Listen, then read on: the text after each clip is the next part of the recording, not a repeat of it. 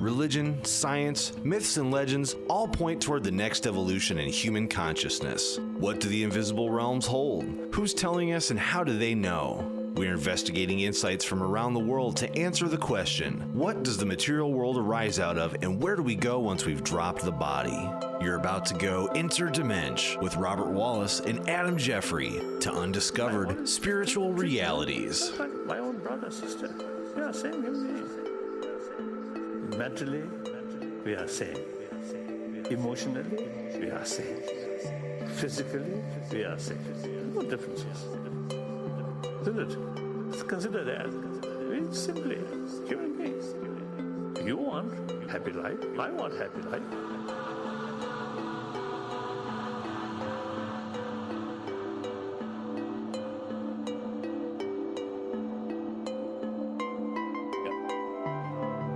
Saturn Day, Sunday, and Moon Day. We're talking about the daily planets of the week and the astrological gods who rule them and their meanings. Then, secret societies, what they strive to accomplish, how to get in, and what to expect. Join today. Reptilians among us? Are you one of them? Break out your mirrors. Then, I've got an interview with Dale Brunsvold coming up, the reader of uh, over 200 audiobooks at rudolfsteineraudio.com. And we're going to be talking about the epochs of the evolution of Earth and humanity and two Jesus children.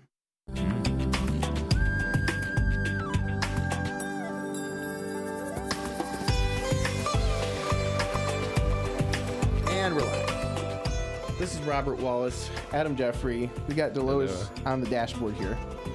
Here. Hey. and welcome to Spiritual Realities. Uh, we've got kind of a provocative uh, set of subjects today. And on the top of the list is Saturn Day, Sunday, Moon Day. Where do we get the days of the week, their names from? And what does it mean? So, uh, a lot of us who have been alive on the planet for some time have either recognized uh, that, you know, the word sun is in Sunday, or maybe we've learned that there is, in fact, a correlation between the day of the sun and, and Sunday or the venerable day of the sun. And uh, historically, how we got the names of the days of the week. Um, but perhaps we haven't really thought about the spiritual influences uh, of the universal powers upon those days of the week, Hmm. how they were assigned to those days. So I think the main thing that I want to bring out of this is, uh, and I think I'm just going to kind of cut through a lot of what we were expecting to talk about and bring up the Sabbath issue because we were talking about that. I think that's most important. Yeah. So uh, Sabbath or Shabbat is uh, falls on what's to be the seventh day of the week. Yeah. And you know, I was just reading something uh, recently, and I think uh, you know there's these international conventions uh, that fall under something called the ISO, and I forget the uh, ISO number, but they uh, are restructuring what makes uh, the the day of the week schedule. Like, what is the first day of the week? What's the last day of the week? So traditionally, we've always thought of Sunday is the first day of the week and Saturday is the last day of the week. Right. But there's new ISO conventions that, well, not new, since 1986, that's come out and are used by some that actually place Monday as the first day of the week and Sunday is the seventh day of the week. Hmm. And I don't know if that would be the reason for most people's confusion about the reason that they go to church on Sunday. If and a lot of people don't even think about it. Yeah. Uh, you know, the fourth commandment: remember the Sabbath to keep it holy. Yeah. Six days you should work, and the seventh day you should rest. Do not do any work. You or your bondservant or the stranger within your gates. It's the day of the Lord. Right. No buying or selling. Mhm. So, uh, you know, with most of Christianity, uh, Sunday is the church day. Yeah. So the teaching is that uh, how did we get from Sabbath, where the Jews believe, which is the first part of your Bible, to getting over to Sunday as our church day? Hmm. Well, in 321 AD, Constantine the Great Mm-hmm. uh, adopted uh, into pagan Rome Christianity, creating Catholicism. And uh, dictated that Sunday, the venerable day of the sun, would in fact be the Sabbath day and no longer sat- Saturday. And so they the Reformation happened and a lot of people in the Dark Ages were killed and so everything was really whitewashed historically and then we come out of it into with the Protestant movement and we all magically have Sunday as our church day. And then you ask the average Christian why they go to church on a Sunday or what is the meaning of this and they'll tell you it's the Lord's day Right. the day he was uh, resurrected. It was the day of the vision of John and Revelation, or whatever. It's the day that the apostles broke bread, you Mhm. know, on Sunday. None of which actually changed the Sabbath, Hmm. and none of which actually changed the order of the days of the week as they were historically known Right. to change, you know, make all of a sudden, you know, Monday the first day and Sunday the last day. So it is kind of an interesting thing. Whether or not it's consequential or not might be up for debate, but I'm of uh, the opinion that uh, Saturday is a blessed day. Yeah. It is set apart. It's different than the rest of the days. Um, which isn't to say there's anything wrong with celebrating your Christianity on Sunday. I think that should be a seven day, 365 sort of ordeal. Right. Uh, but uh, at the same time, we do we, we are ignoring the true Sabbath nowadays. Mm-hmm. I think a lot of people are also of the mindset that hey, that's Old Testament, that's the law. Right. We're under yeah, we're under grace now. Mm. Well, the whole thing about that is, uh, you know, Jesus said that not a jot or a tittle of the law will be undone by what he's doing until Mm. all things are fulfilled. So that makes me wonder, uh, you know, which other of the Ten Commandments have we also gotten rid of? Wow. Wow. Should we stop? loving- Like in society or just I, I'm thinking in terms of just mainstream Christianity, oh a okay. run of the mill Christian and their beliefs about the Ten Commandments. Mm.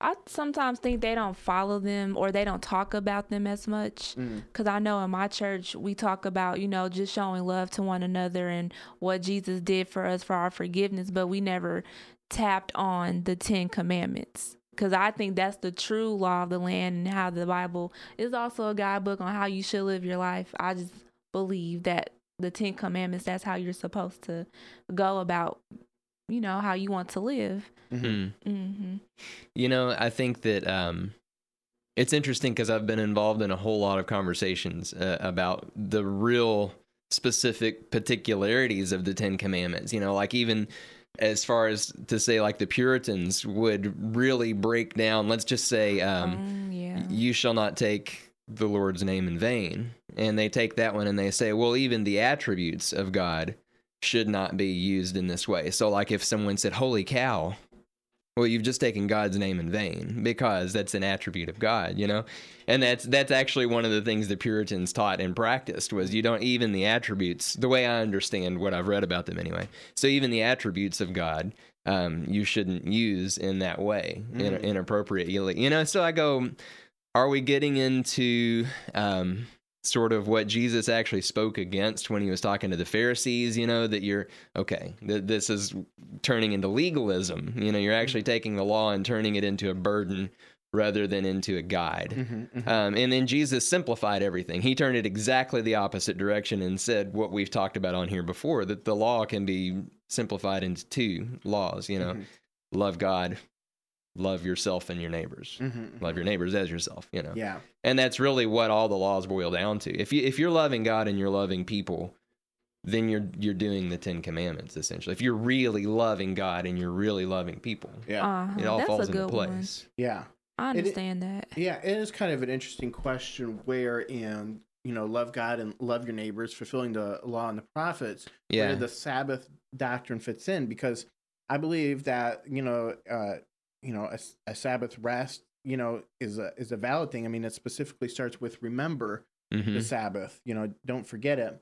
Um, and, you know, at the same time, the law and the prophets, you know, are fulfilled in loving your neighbor and all of that. Mm-hmm. Uh, so I don't know. Uh, part of me, you know, I used to be a Seventh Day Adventist, Right. and I still think the the Sabbath is Saturday, Yeah. and I still think it's a valid thing. Mm-hmm. I don't know. We should we should develop these thoughts, but it is something to think about, something to question. It is something to think Why about. do we go to church on Sunday? Mm-hmm. And if we go because we need a seventh day rest or because of the fourth commandment, why aren't we going on Saturday instead of Sunday? So if we're even partially partaking into it, it seems like it'd be beneficial to know why. Yeah, I've actually met people that that try both too. You know, they they Mhm. think of Saturday as the day of rest, and that's what they do on Saturday. Mhm. They rest, and then Sunday they go to church. You know, Oh, and yeah. so so Sunday is the Lord's day for them, but Saturday is the Sabbath day, and they differentiate the 2 Mhm. Interestingly, so Sunday is a day we commit to worshiping God, and Saturday is a day of rest. And interestingly, Jesus said that the Sabbath was made for man, not the man for the Sabbath. And and wh- what he was talking about was again when he was being questioned by the legalists. You know, they were trying to trap him, and it, it, because they were doing what they considered work on the Sabbath. If you, I'm sure Yeah, you remember the of- story. yeah, Of the grains in the hand. right, exactly. And the example of if your oxen falls into a hole, are you going to leave them in there until Sunday? Or, Right, you know. exactly.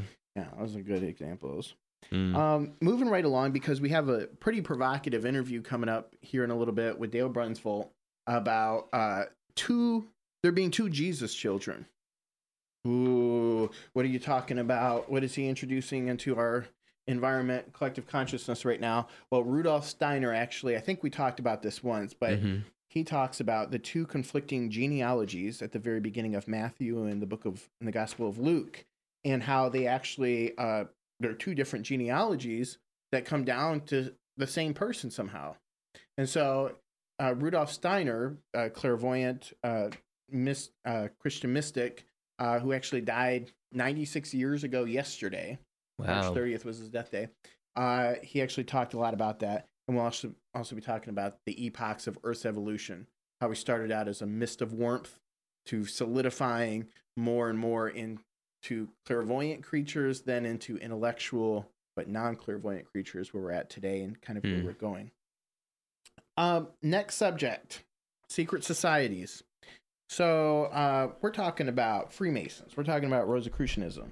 We're talking about theosophy, occultism, even the whole skull and bones thing with you know the Bush and you know uh, Kerry and them that you know in Yale, they're fraternal, you know, Mhm. sort of thing. What is the purpose of these uh, secret societies? What are they hiding? Well, I think you know at the bottom of every religion we have basically an allegory, Father, Son, Holy Spirit of thinking, feeling, and willing. You know the eye the astral body or the soul and the uh, ethereal or physical.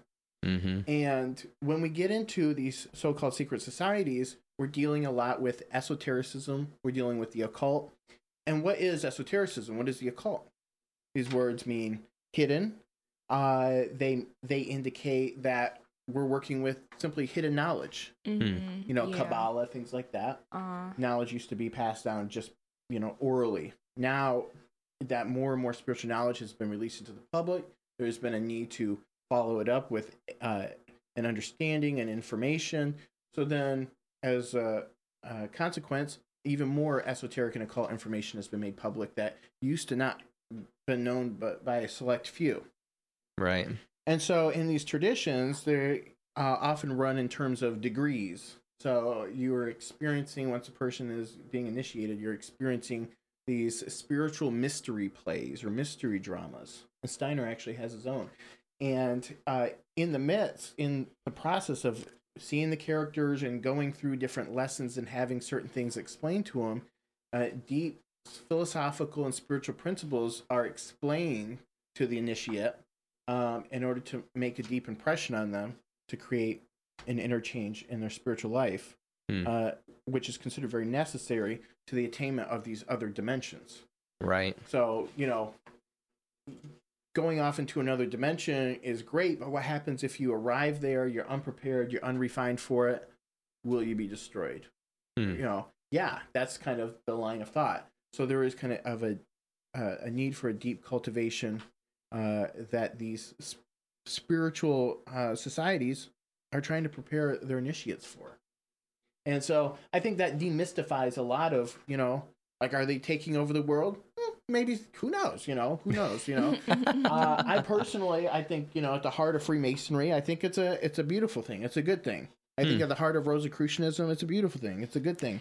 Uh, Theosophy, uh, you know, somewhat the same. You know, uh, you got people like uh, Helena Petrovna Blavatsky, H.P. Blavatsky, who's Mhm. known to really, you know, head off that thing. And she kind of had, she was, I don't say an antichrist, but she wasn't pro Christ like Steiner was pro Christ. And again, it was like the baby with the bathwater thing, you know? Yeah. It's like these are words and we should be able to use them all. But yeah. Uh, yeah, there are. Did they did they kind of butt heads historically? Yeah. They did, didn't they? yeah, So he did. He did speak, you know, well of some of her works, but he also spoke of her being misled in her prejudice against Christianity, which is Yeah, you I think I read at one that at one point they were kind of on the same team, or Mhm. and they started to see that they had some pretty major differences. Right. Yeah. and then Steiner broke off with the anthroposophy, Gotcha. the anthroposophy, which is Mm. what I consider to be a Christian, uh, uh, uh, Christian theosophy. Gotcha. So, Okay. um, and we got an interview getting ready to play here in just a minute, but Question: Do you know like the different philosophies of the secret societies? yeah, so in I, I think the Rosicrucian, uh, I never heard of that one. Yeah, so the Rosicrucianists they have uh, uh, outlined their beliefs along the lines of uh, Hermeticism uh, with universal principles: a law of gestation, that things need to process and to come into fruition; a law of polarity, uh, that you know, for a male there's a female, for hot there's a cold. So when you have Oh. something that has an opposite, a law of vibration, a law of magnetism.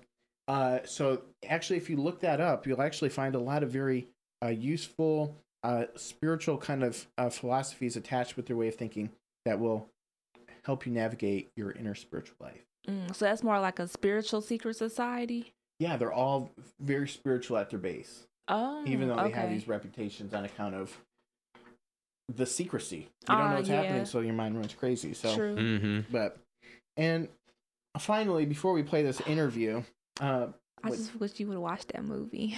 You need to watch that movie. Um, Oh, Get Out. Get Out. Yeah, yeah. yeah, it's the metaphysical horror movie that everybody's talking about. Uh huh. Because I think like that one, even though it's made up, that one was based off of like physical attributes, not so much spirituality. Because they only wanted the people for what they possessed physically, not Hmm. what was here or Mm. here. yeah, yeah. So that sounds like some dark magic. it was. Oh, that was such a good movie. I wish I would have just saw it beforehand. yeah. So. Got to see that one. Yeah. mhm. Yeah, it probably has to do drinking blood and does it have anything to do with drinking blood? No. uh, okay.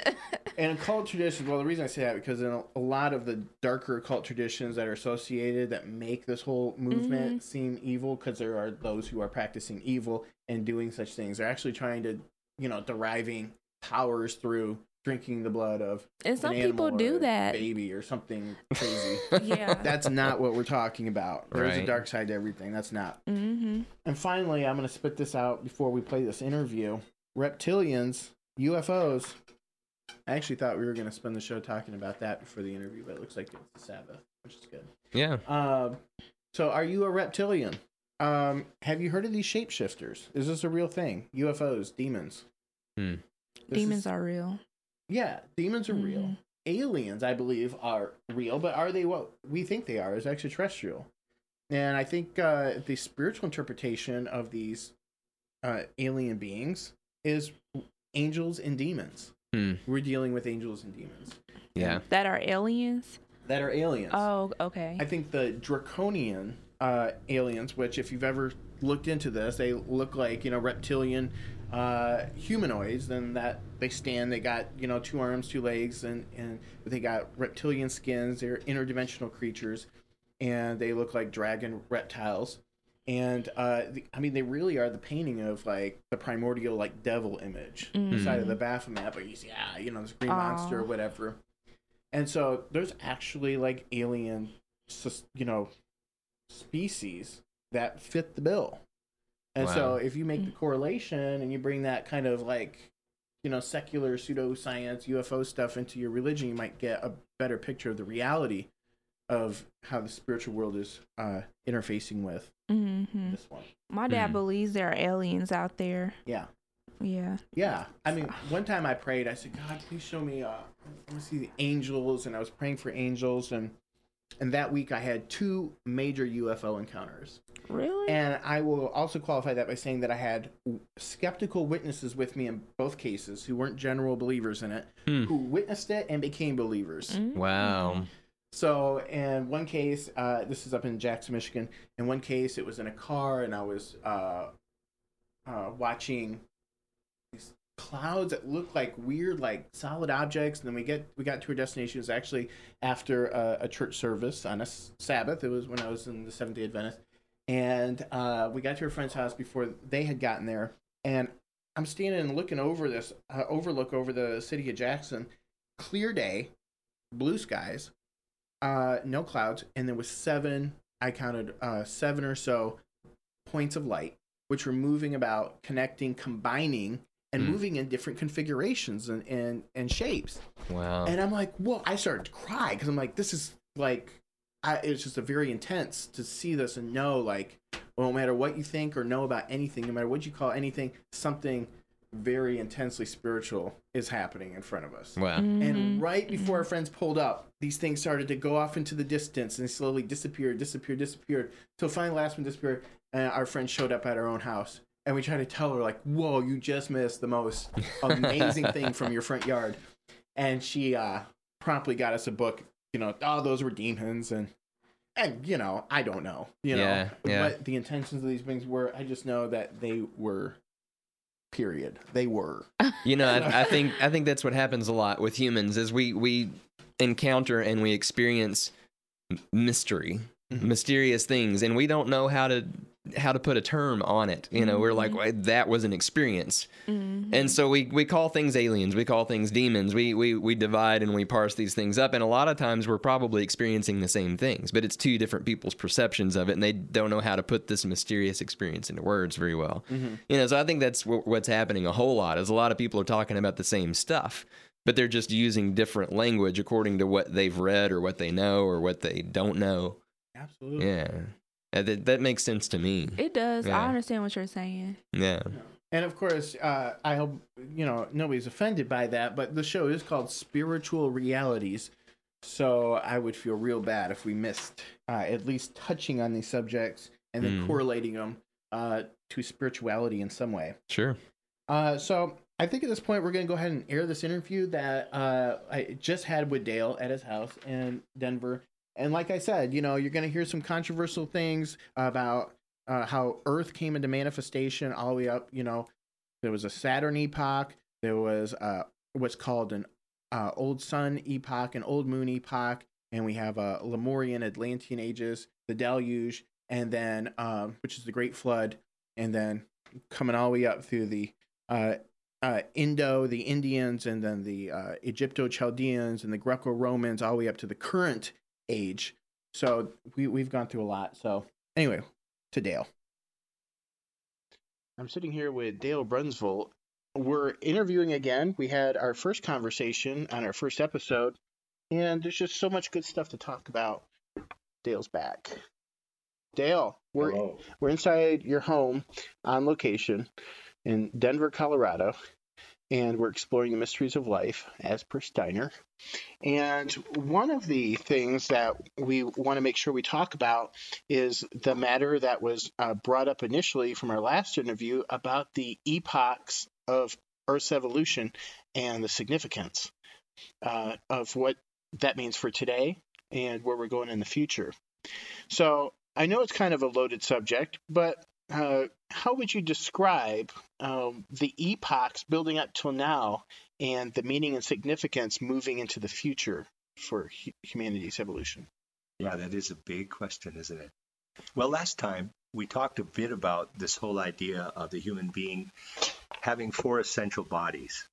And if we if people get a chance, they would maybe look listen to that first before they listen to this because these four bodies were created through successive incarnations, let's call them, of the planet, which is a pretty big idea in itself. So we have a body of warmth in us that is different from the cold blooded animals. We have a body of warmth, and that body of warmth originated uh, so far in the past that we don't even have numbers for it.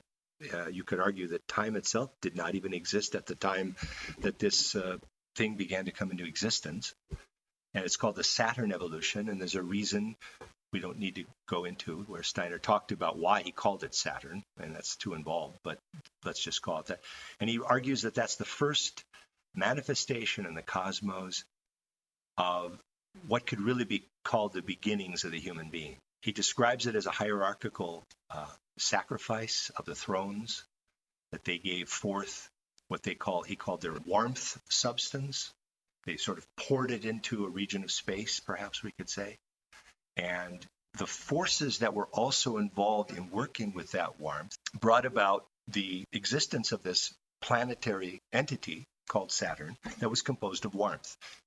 And over time, it got more and more differentiated. And there were beings on that planet.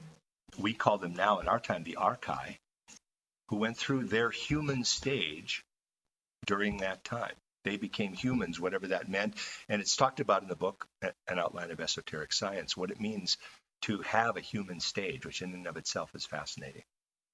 So when we look at ourselves now, so far in the future compared to Saturn, this body of warmth that we have now is a remnant, is a, a present remnant of Saturn. We carry the Saturn evolution with us in our body of warmth. And when you're talking about warmth, is this something as simple like in the Saturn evolution period of a wafting field or mist or cloud of warmth? Hmm. That rarefied. It began as something Steiner said that was so tenuous. The only analogy we have for it is the idea when we meet someone who seems to have soul warmth. Like that person is just such a warm person.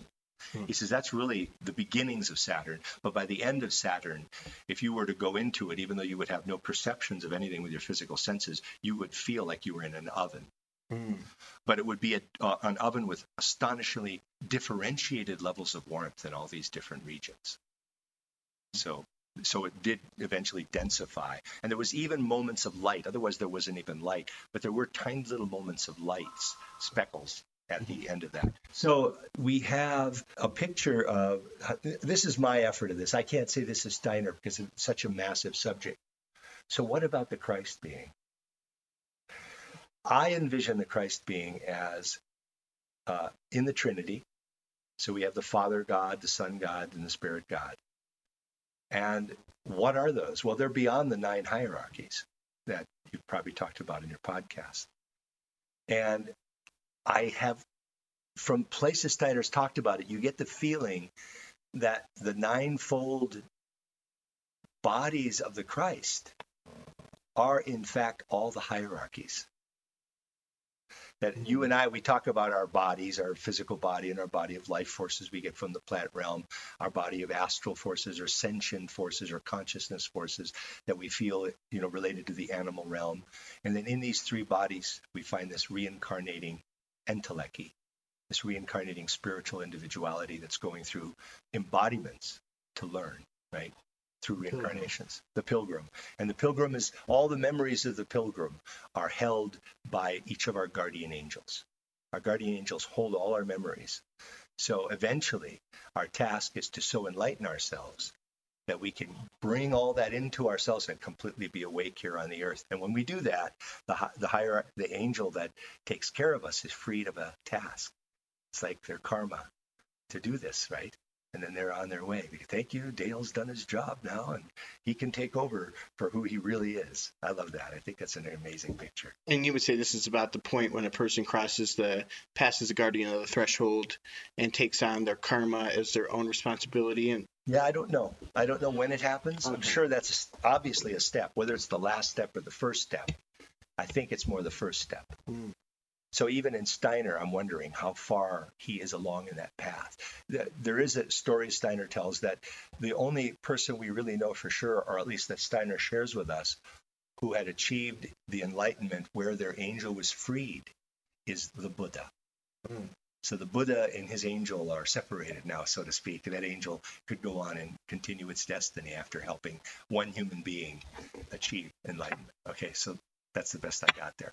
So I, I imagine then this Christ being in a very spectacular uh, magnificent picture that we never, I never got from religion. Religion always focused on the simple man of Nazareth and let's be like him. And well, there's a lot of people to be like, you know, and you don't give me a lot of information about Jesus. You know, the Buddha's pretty cool too. so that's not very special. And, and I think part of my uh, relief in life was to get the other side, to get the cosmic Christ from Rudolf Steiner. Oh, I just breathed a sigh of relief. I knew something was missing. I knew that religions had lost something, and they didn't. They themselves don't seem to know it. But I felt I knew it. I didn't know what I knew, but uh, so we have this magnificent being who literally was the Father God's doer of the creation that did the creation, that created the entire cosmos, as magnificent as we can see that with telescopes now, and the trillions of galaxies and the astonishing power all around us. A being did this. And there was a time when this being then uh, fulfilled something where the earth came into being, and the human race on the earth was a seed for some future evolution of the cosmos. Hopefully, not saying this with any kind of arrogance any kind of hubris of any kind.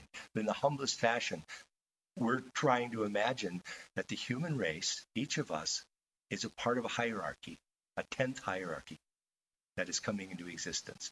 And it is part of the Christ creation to do that, like it did building galaxies. okay, I know that sounds pretty weird, but let's go with it. And so, in the Christ's efforts to do that, it needed to leave the periphery of the entire cosmos and contract and contract until perhaps at a certain moment it was as large as our solar system. The being of the Christ lived there and it continued to contract. And in that, we're getting an outer picture of, nevertheless, his working in us, even on the earth then.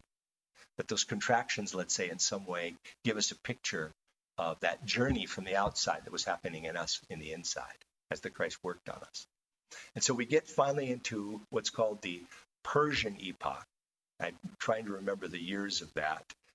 Yeah, I don't know when they went, maybe 8000 BC, 9000 BC, maybe earlier, where uh, a great initiate lived, and his name was Zarathustra. And Zarathustra was bestowed by the Christ, an image of the Christ. By then, his abode was on the sun. Zarathustra could perceive him in the aura of the sun and called him Ahura Mazda. Okay, mm-hmm. and so we get that, and he proclaimed to his people as he invented agriculture, as he gave them a society through his initiation that guided them in the unfolding of their whole lives. So he had created an entire epoch of Earth history in many ways through the Christ's inspiration, obviously, indirectly, that he was coming. He is coming. if you build it, he will come, right? And uh, so Zarathustra, then what happens there is he is of such a high initiatory status that his etheric body is so transformed by his initiation, his astral body is so transformed by his initiation that when he dies, they don't dissolve. His etheric body and his astral body are maintained in the atmosphere of the earth. And at a certain point in history, then, his etheric body became incorporated in the uh, individuality of Moses. And when that happens, you get a picture then of some of the wisdom that Zarathustra had, because the five books of the Bible, the Pentateuch, is really the imaginations arising out of the etheric body of Moses that was the preserved etheric body of Zarathustra, proclaiming, you know, the, the, the Genesis, proclaiming the creation of the world. Steiner gave me that. And I think it's just so beautiful. So what happens then as his astral body is is taken up and incorporated into a, a person called Hermes Thoth, from the, who was the literally the creator of the entire Egyptian civilization. That's a mystery to this day. The pyramids, the hieroglyphs, the, the mummification, what was going on? You know, we're still trying to fathom that. But again, these were all in a certain sense, and there's a book called The Principles of Spiritual Economy by Rudolf Steiner, where he describes how this is part and parcel of how evolution occurs, that the, the etheric bodies, the astral bodies of initiates are preserved, and they become incorporated in leading individualities of humanity. You've read this? Mhm. Yeah. Okay. So, so we get this picture then of Zarathustra going through all these incarnations. And in this book by Andrew Welburn called The Beginnings of Christianity, he talks about in, in Zoroastrianism, which is the other word for Zarathustra, the great 13 incarnations of Zarathustra. And that in there, it talks about the two messiahs in the in the Na- Nag Hammadi scrolls. There's actually uh, parts of there called where it talks about the king messiah and the priest messiah. Mm. Now Steiner talked about these things 35 years before the Nag Hammadi work was discovered. In, in mm. his own way. Obviously, I'm not saying they're identical, but I think they are, but I, I'm not an expert. So we have then this idea of these children born, and one of them has to leave and go to Egypt. And Steiner describes that, right? That in there, this this child was reincorporating the etheric body and the astral body that still hovered over those regions of the earth. And it was a destiny for his father and mother to have to escape the uh, Herod's uh, killing of the children and go there in order to kind of touch base. I don't know what the esoteric or uh, you know secret aspects of this were. Why he needed to have these connections with the etheric aura and the astral aura that were still in those areas. So that is that journey that I see of that peripheral Christ being coming to the sun and finally moving to the earth. And even that moving to the earth required such complex machinations is a rude word. You know, they, why did there have to be those two children, which I know is so strange? Okay, why are they there? Well, who is ever going to explain two different genealogies in the Gospel of Matthew and the Gospel of Luke? Yeah, let's touch on that because uh, the people listening might not realize uh, what you've just said. Jesus, there was two Jesus children, book of Matthew and the book of Luke. Both have at the beginnings different genealogies leading up to Jesus, and they contradict. And so instead of ignoring this contradiction, Steiner actually says it's accurate because there were two different streams, two different children that were built up. And on that day, to the festival, when Jesus became lost and he was found again by his parents preaching to the scholars, that was the time when one of the Jesus children, their eye, went out into the other Jesus child and he became sick. The first one became sick and he would go on to die. And then his mother would go on to die, and then the families collapsed together. So you had these two kind of parallel families, and by the end of the whole thing, they had collapsed into a singular family, each having their own Josephs. Now, did both families have a Mary, or was the other mother Sophia? Did she have a separate name? Well, according to what Steiner says, yeah, Joseph and Mary were very, very common names. And of course, it's it would be like so many com- names common in uh, our culture, like all the Muhammads, right? Everybody's named Muhammad, everybody's named Miriam. So I don't, people laugh at that, but if we really think about it, there are still parts of cultures we can see in our day where just about everybody has the same name. And so th- that's right. There was a Mary and Joseph, where in the in the Matthew Gospel he was really a kingly Joseph, older man. Uh, wait, I've got that wrong. Uh, that Joseph and Mary were more mature, and the Joseph, the, uh, the the Mary in the Luke Gospel, really the virgin as she was as, as such, was very simple. And, and Steiner goes into all those details, and I would probably get them slightly wrong. So yeah, why did we need those? Well, again, and it was so beautiful the way it worked was Steiner saying, look, a human being really is a physical body, an etheric body of life forces, uh, astral body of consciousness forces, and an ego. And when we look at the human being by the time of Christ's incarnation, we're looking at a being that had become very sadly uh, filled with corruption. Not only just morally, but our our body and everything had deteriorated. All the vital forces were lost. The earth itself was at its middle age. So the earth itself was about to go into old age. And since humanity itself is united with the earth, we were literally at our middle age in terms of how our life forces could keep us going. Think of how a child just has all the forces in the world to do and learn things. And then as it gets older, it gets a little more weak, a little more tired. Humanity as a whole was doing this. And right at that moment is when the Christ works to bring about rejuvenating forces of the human being. I mean, it's breathtakingly beautiful. So, how does that happen? Well, he says, what do we do about the corrupted life forces of the human being? I can't enter into those. They'll, I'll destroy them the minute I meet them. because they're so far gone. Well, in the wisdom of the cosmos, at the time that the moon separated from the earth and humanity had had was staying as we know from other places was unable to incarnate because the earth had become so calcified because the moon was in it and the moon's forces were in it that when it separated when the, the moon separated over a long period of time the hierarchies the beings of the hierarchies uh, as the first human beings started to reincarnate again as man and woman so they, at that time when the moon separated, we started to get a bifurcation of sexes that didn't exist before then, as the Bible actually tells us in Genesis, if you read it carefully, right? That they took from Adam, so to speak, uh, an aspect of his life forces, and they kept it from ever finding incarnation.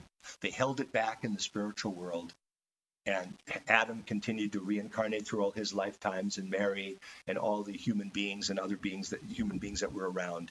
And so they continued and this corruption existed. So here we are now in Jerusalem at this time. And uh, the time has come. The, full, the fullness of time has arrived.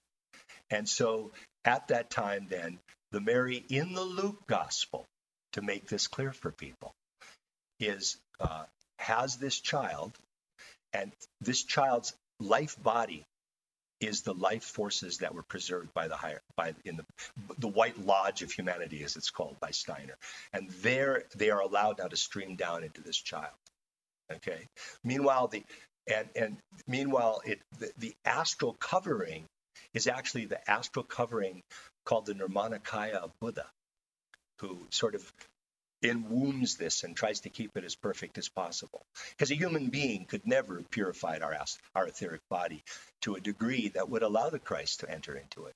We did not have that power. We needed the grace of God for that to occur.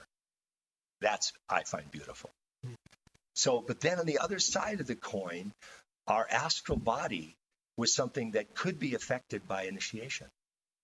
And so we looked far and wide for who would have the most purified astral body that would have a chance of enduring the presence of the Godhead. And that was Zarathustra.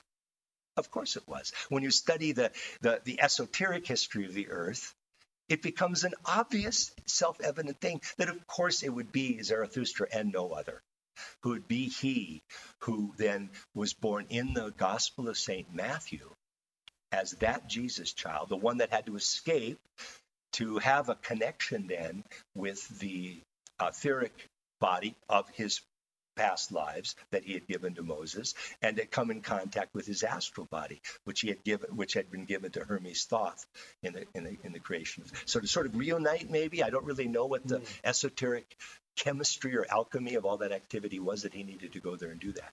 So then he grows to 12 years old as you said. And just when his puberty is going to occur just when his astral sheath is going to unsheath, is when his ego and whatever other aspects of him, but at least his ego, uh, transmigrates to the uh, the Gospel of Saint Luke's Jesus child. And Steiner talks about this child in many ways. He says, number one, this child didn't really have an ego. It was a very simple child. It sort of emanated love. Everybody who were around this child, they almost were virtually healed in a certain way. He, he, was a being of such substance, but he didn't have any real intellectuality. He didn't really have any present mindedness as we would imagine that in our day. But then at 12, this amazing transformation occurs. He's lost by his parents, a simpleton child, let's call him. And when his parents go to look for him, they realize that he's in the temple and he's teaching to the highest scribes and priests of the temple a wisdom that they're sitting in amazement hearing. Again, these are veiled pictures that I think were done by the inspirations given to the writers of these books, so that at a certain time, someone like Steiner would bring the key. And we would all nod our heads and go, I see what's going on. It's this inner esoteric history now that brings an understanding to these outer exoteric texts. To me, they did it like none other has ever done. Mm-hmm. So then from 12, 12 to to 30, 18 years, we have this uh, this incredible ego of Zarathustra then with this purified uh, purified etheric body and he's able to bring everything that ego can bring to the unfolding astrality of this child and purified, uh, as, as the Bible says, and he was raised in what stature and goodness, or whatever these phrases, right, till he was 30 years old. And during that time, uh, Steiner, in a, a set of lectures called The Fifth Gospel, talks about as he got closer and closer to 30 years old, just being Jesus of Nazareth, shall we say, right, that he encountered uh, uh, these these horrific experiences of the decadence of humanity, of the deterioration of humanity, uh, that everything was collapsing in, in the spiritual world around us.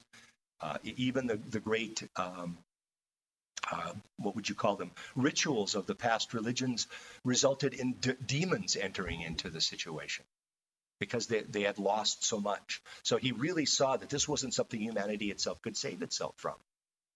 And he became more and more despondent. He had this amazing conversation with his mother where something happened between them that caused him to almost start to kind of excarnate out of his body. He then has this wandering that Steiner so dramatically describes of getting to the Jordan where his cousin, John the Baptist, was. And then during, as we know, maybe you studied baptisms, mm-hmm. and the idea of the baptism was John, being a clairvoyant, would put people underwater and he would see them underwater. And when he saw their etheric body violently, shall we say, separating from their physical body, then he would pull them out of the water. And during that time of the separation of their etheric body, their life flashed before their eyes.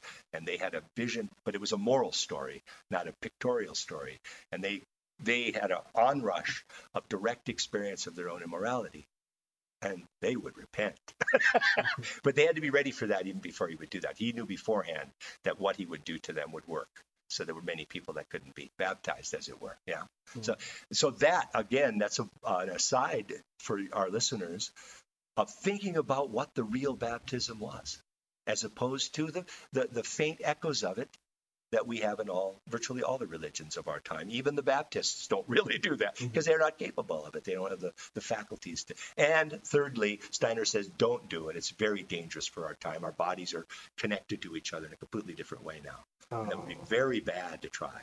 Even though it happens in, in situations where people are drowning because the etheric body is related to water. And we should throw that in that the Greeks had these elements fire, air, wa- uh, water and earth. And we think, oh, how quaint. What a bunch of naive buffoons that they would think that way. But Steiner said, no, no, they were thinking esoterically about these. What was water? What did water mean? What did earth mean? And they, it's we who don't understand them, not the other way around.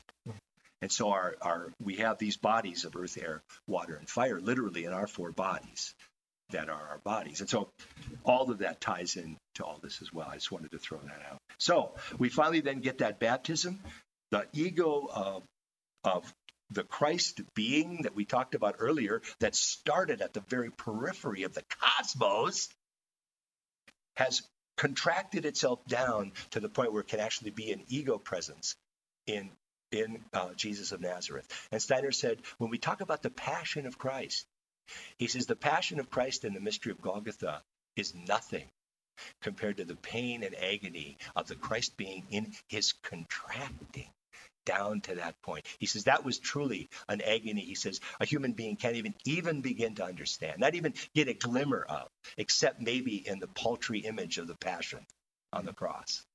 But that is just, it, it- he says, I'm sorry, that doesn't even touch it, but it's better than nothing. Mm-hmm. so just, know, Catholics to Catholics, I think, in that regard, right? So then we have, can you imagine then, into this physical body, into this amazingly pure etheric body, into this initiated high astrality, uh, a being who has never been in incarnation before, enters into the human realm looks out into the human world with human eyes and has human feelings, however purified they are.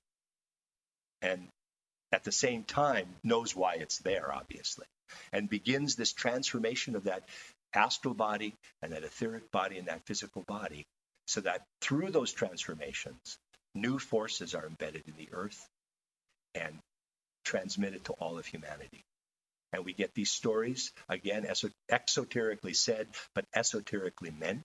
The first one is when the astral body is purified by the Christ, all the way to the end of Earth evolution. all the way to the end of it. The disciples experience this as Jesus walking on the water. That at that moment they were seeing, shall we say, uh, uh, manas.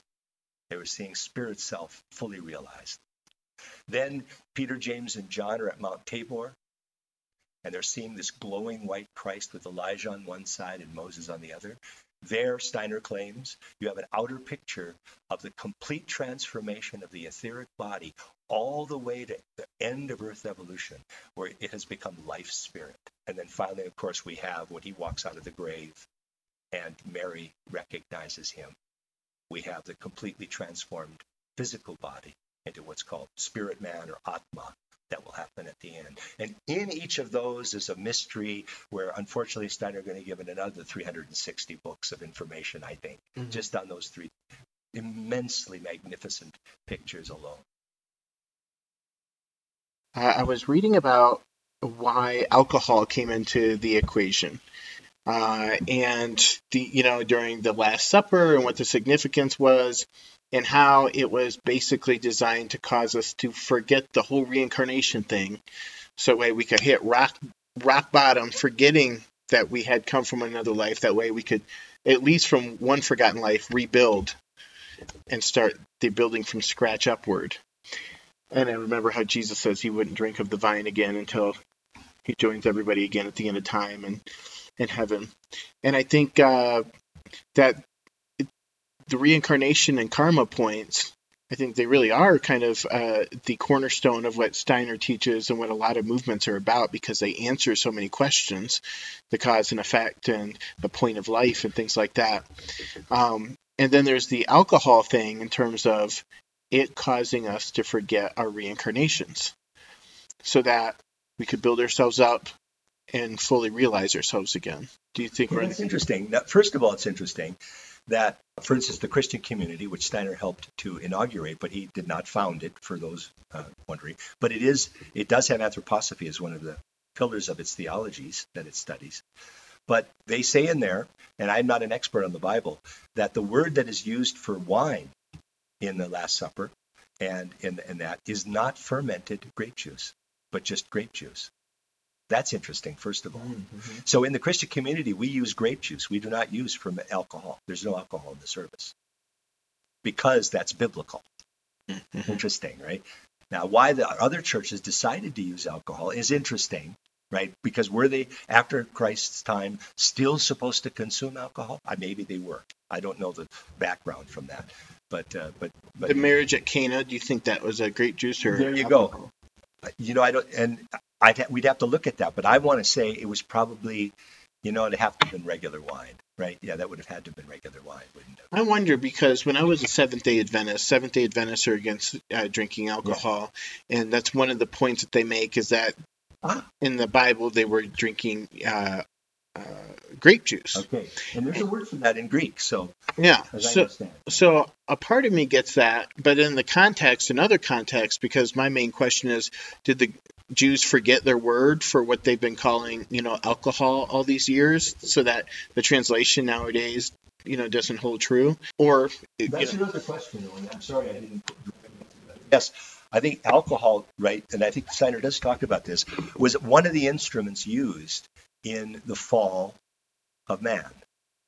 And we say, oh, no, the fall. No, the fall of man was a designed, right? A designed separation from the Godhead, designed by the Godhead. You know, and as much as it could be, right? So that at first, what did we have? Okay, at first, what did we have?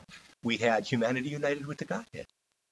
We had but it each of us had no self, no sense of self. What what would you need a sense of self for if you were united with the Godhead? I mean, this is pretty good. That's a good thing. I don't need to do anything else.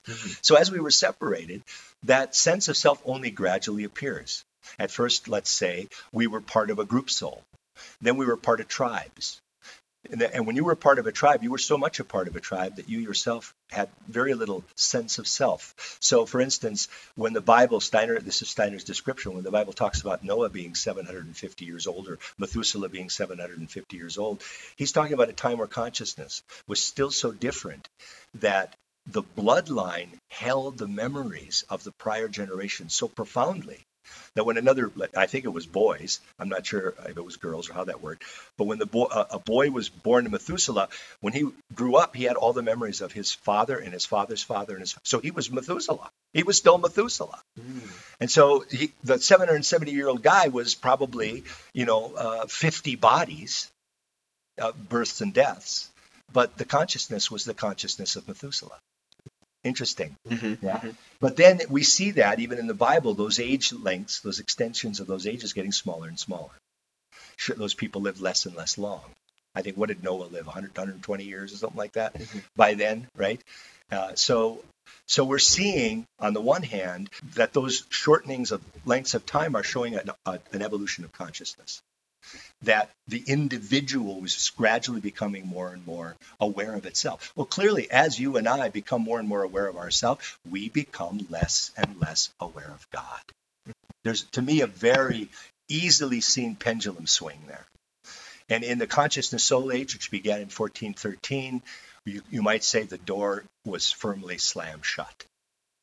At that time, really in a certain way, humanity said, Wow, the physical world is really the only thing that exists, man. yeah, they were, and they were so positive that if anybody brought up God again, you know, as those years went by, they didn't even stop to argue. They just laughed out loud because it was so absurd, right? But so here we were, tempered, alone, in perfect, isolated alienation. And over time, right, we're realizing, okay, that, uh, this isn't so good. I'm, I mean, I could I could go on with a, a Sartrean or a Camus or or you know, and, and brave the freedom and the meaninglessness because thinking comes up with that as a meaningful thing.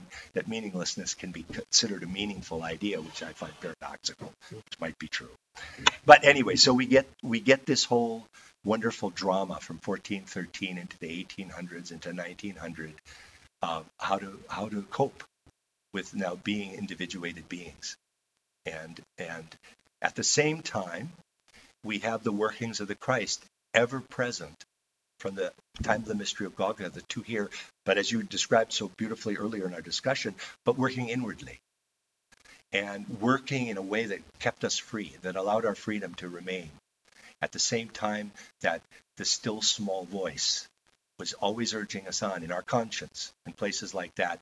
And we began to awaken to the inklings of a spiritual world again. And then we had, again, through that time, great, great uh, individualities who incarnated, who were able to break through and not only uh, absorb information from their physical sense organs, but could awaken the spiritual sense organs that are in our etheric body and awaken the spiritual sense organs that are in our astral body. Because every one of our bodies has organs of perception. Every one of them. So uh, the fact is, right now, the only bodies, organs of perception that we have are our physical body and our eye, our ego's organ of perception. Dale, what is the organ of perception of our eye? Thank you for asking that question, Robert. It is thinking. Mm. Thinking seed. And as we've really, in the last two years, of really becoming real materialists, many people have started to go, wait a sec, thinking has no weight, thinking has no gravity. It has really no real location in the body we can find. We can play around with electrical sparks in the brain, but in what's wonderful, when they do that to people, every single time that they create an emotion or a feeling through electrical shock in the brain, the person will always, because they're awake when they do this, they're always aware when it's their thought, this is science now, or whether it's been imposed by that shock from outside them. Hmm. That is a profound distinction. That they differ. Well, that wasn't mine. That was you doing that to me. Hmm. Therefore, there just might be a soul in there. and actually, to me, that's pretty rock solid proof that there is a soul in there. But I'm not a good scientist necessarily. So, so we get this then uh, beginnings now of human beings through thinking of grabbing hold of the spiritual world. Well, we're going to need somebody.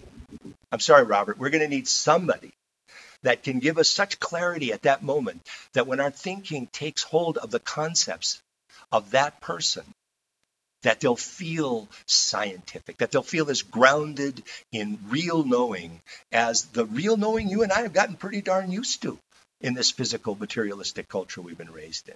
They've got to be solid. They, I'm not, I, and I don't. I don't go for some spacey, ooey, ahy thing.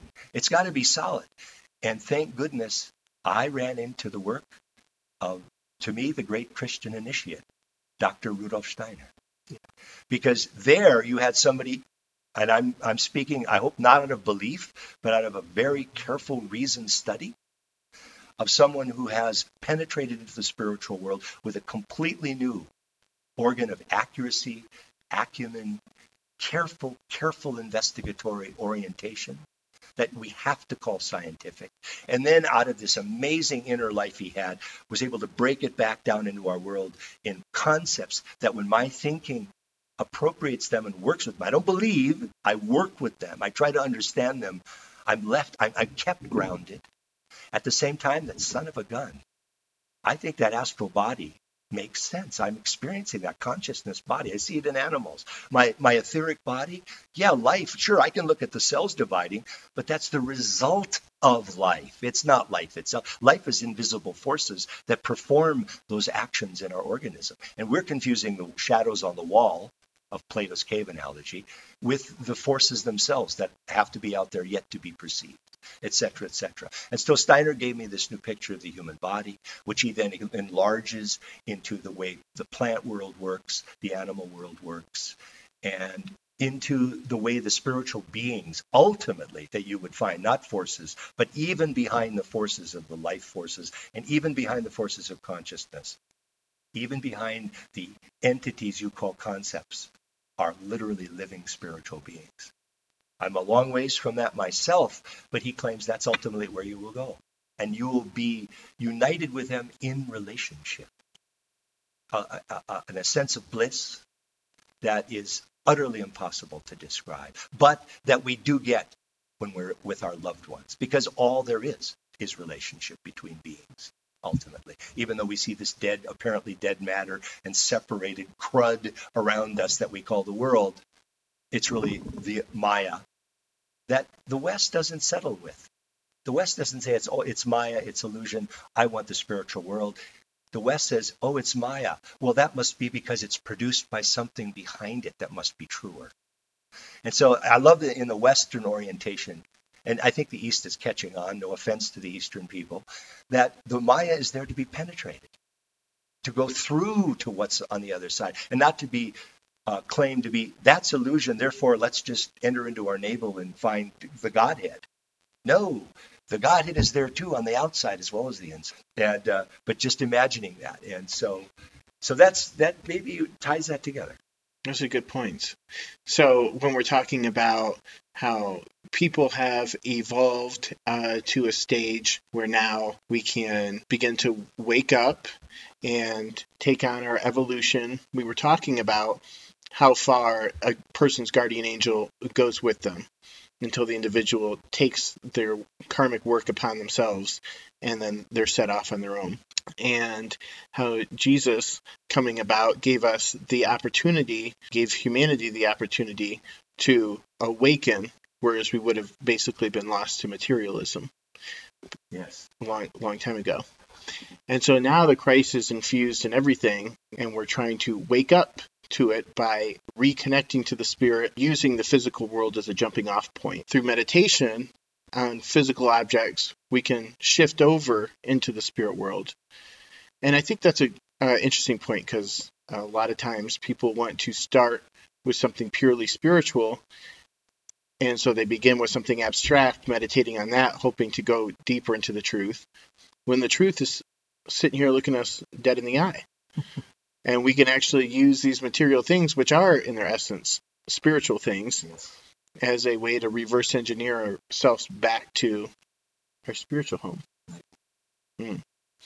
You know, if I might, yeah. um, one of the great poets of America died uh, on the Ides of March this year. His name was William Stanley Merwin. And, and I, I recommend everybody to look into his work. He won the Pulitzer Prize a number of times and every award you can imagine. And he had a, always had a poem to me that I, he was a Buddhist, but he had a poem called The Different Stars, if I could recite that. Uh, it's a very beautiful poem and it fits kind of what we've been talking about the different stars. I could never have come to the present without you. Remember that. From whatever stage we may again watch it appear, with its lines clear, pain having gone from there. So that we may well wonder, looking back on us here, what tormented us? What great difficulty, invisible, in a time that by then looks simple and is irrevocable, pain having come from there. My love, I tend to think of division as the only evil, when perhaps it is merely my own, that unties one day the veins, one the arteries, that prizes less as it receives than as it loses, that breaks the compasses, cannot be led or followed, cannot choose what to carry into grief, even unbinds, will unbind, unbinds our hands, pages of the same story. What is it they say can turn even this into wisdom? And what is wisdom if it is not now in the loss that has not left this place? Oh, if we knew, if we knew what we needed, if we even knew, the stars would look to us to guide them.